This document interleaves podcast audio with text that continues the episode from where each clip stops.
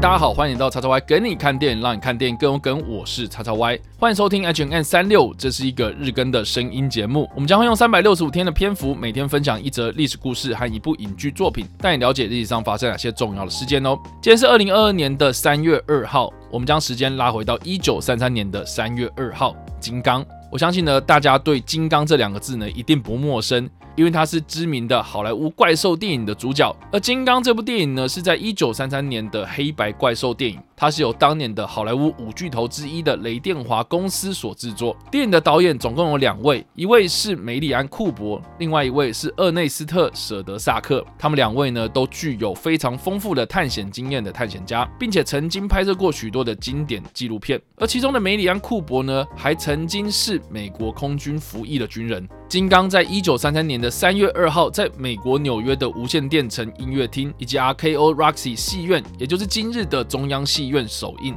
它的片长总计有一百零五分钟。故事是描述一支探险队前往骷髅岛探险。他们原定要在这座岛上呢拍摄电影，但是在遇到了恐龙以及当地原住民口中的巨大猩猩金刚之后呢，他们转念将这只金刚五花大绑的带回纽约。想要以世界第八大奇迹的噱头，透过展览的方式来赚取暴利。电影的最后呢，就是人类和金刚在纽约发生的一场大战。电影的最经典画面呢，莫过于金刚登上了帝国大厦的顶端，和四架前来的战斗机发生了战斗。金刚最后从帝国大厦的顶端坠落而亡，在地面的人群围着金刚的尸体围观，而其中一位围观的警察表示，金刚是被飞机杀死的时候。男主角则说到了这部电影的最经典台词：“不，杀死金刚的不是飞机，而是那位美女。”而回头看看这部电影，有不少的电影研究人员，甚至是电影系的学生，将这部《金刚》的故事剧本详细的解析，发现它的主题是触及了人类在探索未知时所展现的种种人性的黑暗面，并且透过探险队前往骷髅岛的行为，暗示了当年盛行的种族优越主义，前往征服未开化的地区，试图用人定胜天的骄傲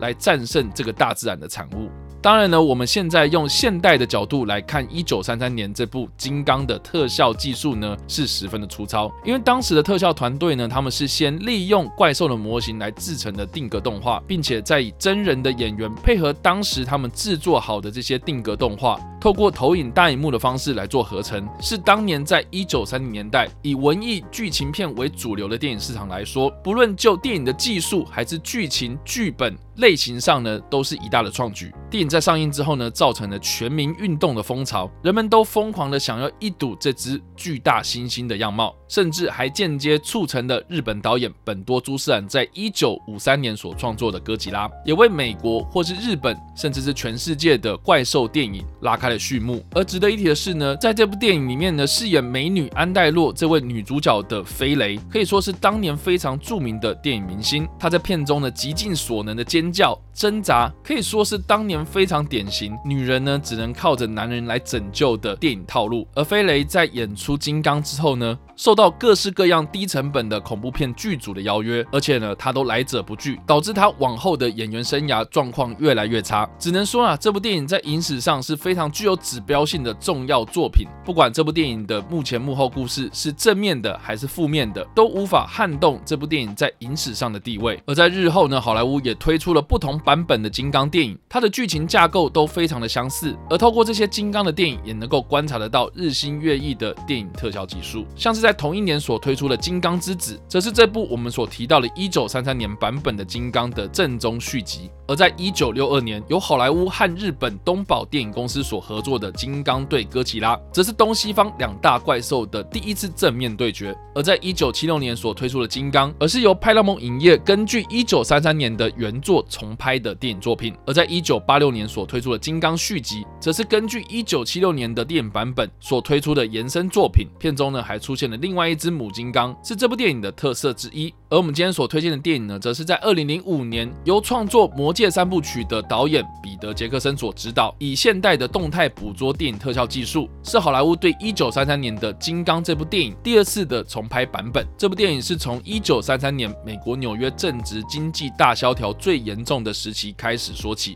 只不过电影更加强了有关于女主角安黛洛和金刚之间的微妙情感关系。这部电影的卡斯呢，网罗了包括曾经以《战地情人》成为奥斯卡影史上最年轻的影帝安德林·布洛迪所主演，知名的英国女演员奈欧米·华兹则是在片中饰演女主角安黛洛，而常在许多的喜剧电影之中亮相的杰克·布莱克，则是在片中饰演妄想在骷髅岛拍摄电影的电影导演。而在片中担任金刚以动态捕捉的方式演出的安迪·瑟克斯，则是曾在《魔戒》三部曲中饰演古鲁，或是在《星球崛起》三部曲中饰演凯撒的那一位著名的动态捕捉演员。这部电影在院线上映的时候呢，片长长达一百八十七分钟，而在后续推出 DVD 时，则推出了两百零二分钟的加长版版本。电影在上映之后呢，取得了商业极大的成功，在全球吸金超过五点五亿美金的票房，成为了在二零零五年全球票房第五高的电影作品，并且这部片的强烈视觉特效。在当届的奥斯卡上，更获得了最佳视觉效果、混音和音效剪辑等三项大奖。我记得我当年在看这部电影的时候呢，刚好是在大一的年底。当年呢，非常多人都是抱着非常好奇的心情呢去看这部电影。而我在二零零五年看到这部《金刚》的时候呢，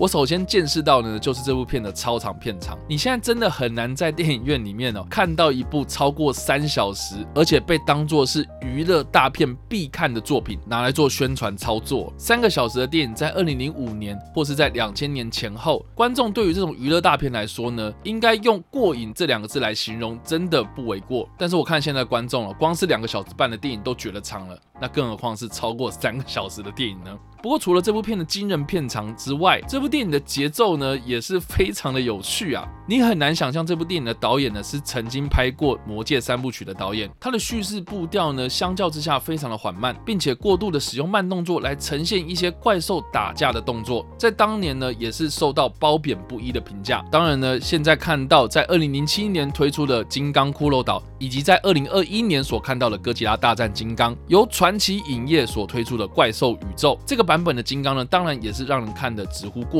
但是我相信，在二零零五年所推出的这个金刚版本，应该是近期大家对金刚这只怪兽印象最深刻的版本吧。好了，以上呢就是我们今天所介绍的历史故事，还有我们所推荐的电影。不知道大家在听完这个故事之后有什么样的想法，或是你们看过这部电影呢？都欢迎在留言区留言，或在首播的时候来跟我们做互动哦。当然呢，如果喜欢这部影片或声音的话，也别忘了按赞、追踪我们脸书粉丝团、订阅我们 YouTube 频道、IG 以及各大声音平台，也别忘了在 Apple Podcasts 和 Spotify 上留下五星好评，并且利用各大的社群平台推荐和分享我们的节目，让更多人加入我们的讨论哦。以上呢就是我们今天的 H N 三六，希望你们会喜欢。我们下次再见，拜。